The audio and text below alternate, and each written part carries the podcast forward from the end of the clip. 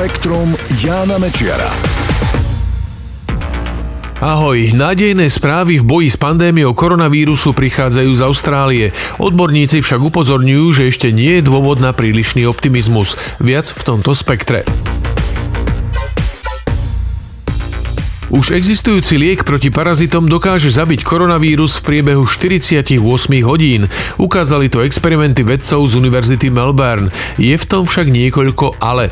Výskumníci testovali účinky lieku s názvom Ivermectin. Používa sa bežne na celom svete na liečbu mnohých parazitických infekcií, od vší vo vlasoch až po lymfatickú filariózu.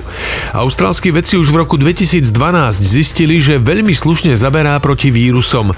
Dokáže ničiť vírusy HIV, horúčky dengue, chrípky alebo ochorenia Zika. Ale v laboratórnych podmienkach, teda v Petriho miske. A platí to aj v prípade koronavírusu. Bádatelia skúšali jeho účinky a zistili, že po jednej dávke za 48 hodín z laboratórnej misky zmizol všetok genetický materiál koronavírusu. Vyzerá to super, no vedci upozorňujú, že to nie je to isté, ako keby liek pôsobil v ľudskom tele. Preto sa teraz snažia čo najrýchlejšie získať povolenie na klinické testy na ľuďoch. Nemuselo by to tak dlho trvať, pretože Ivermectin sa používa vo veľkom meradle a je preukázané, že je to bezpečný liek. V žiadnom prípade to však neznamená, že by si Ivermectin teraz mali ľudia ordinovať sami. Stále nie je jasné, ako vlastne proti koronavírusu pôsobí. Vedci sa len domnievajú, že nejakým spôsobom mu bráni útočiť na hostiteľské bunky. Nevie sa ani to, v akých dávkach by mohol účinkovať v ľudskom tele. Všetko to ukáže až ďalší výskum. Vedci hovoria, že budú robiť všetko preto, aby sa k jasným výsledkom dopracovali čo najrýchlejšie. Výskumníci z londýnskej Imperial College pred pár dňami zverejnili štúdiu o tom, ako veľmi je koronavírus smrteľný.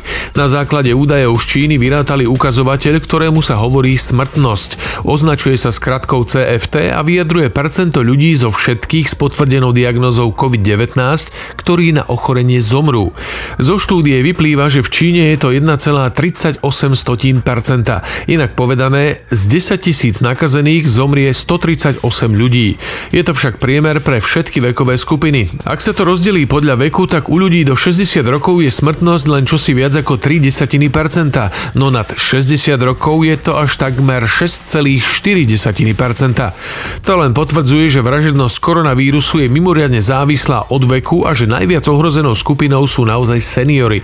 Štúdia ukazuje, že smrtnosť tohto ochorenia je výrazne vyššia ako počas zatiaľ poslednej vážnej pandémie chrípky v roku 2009.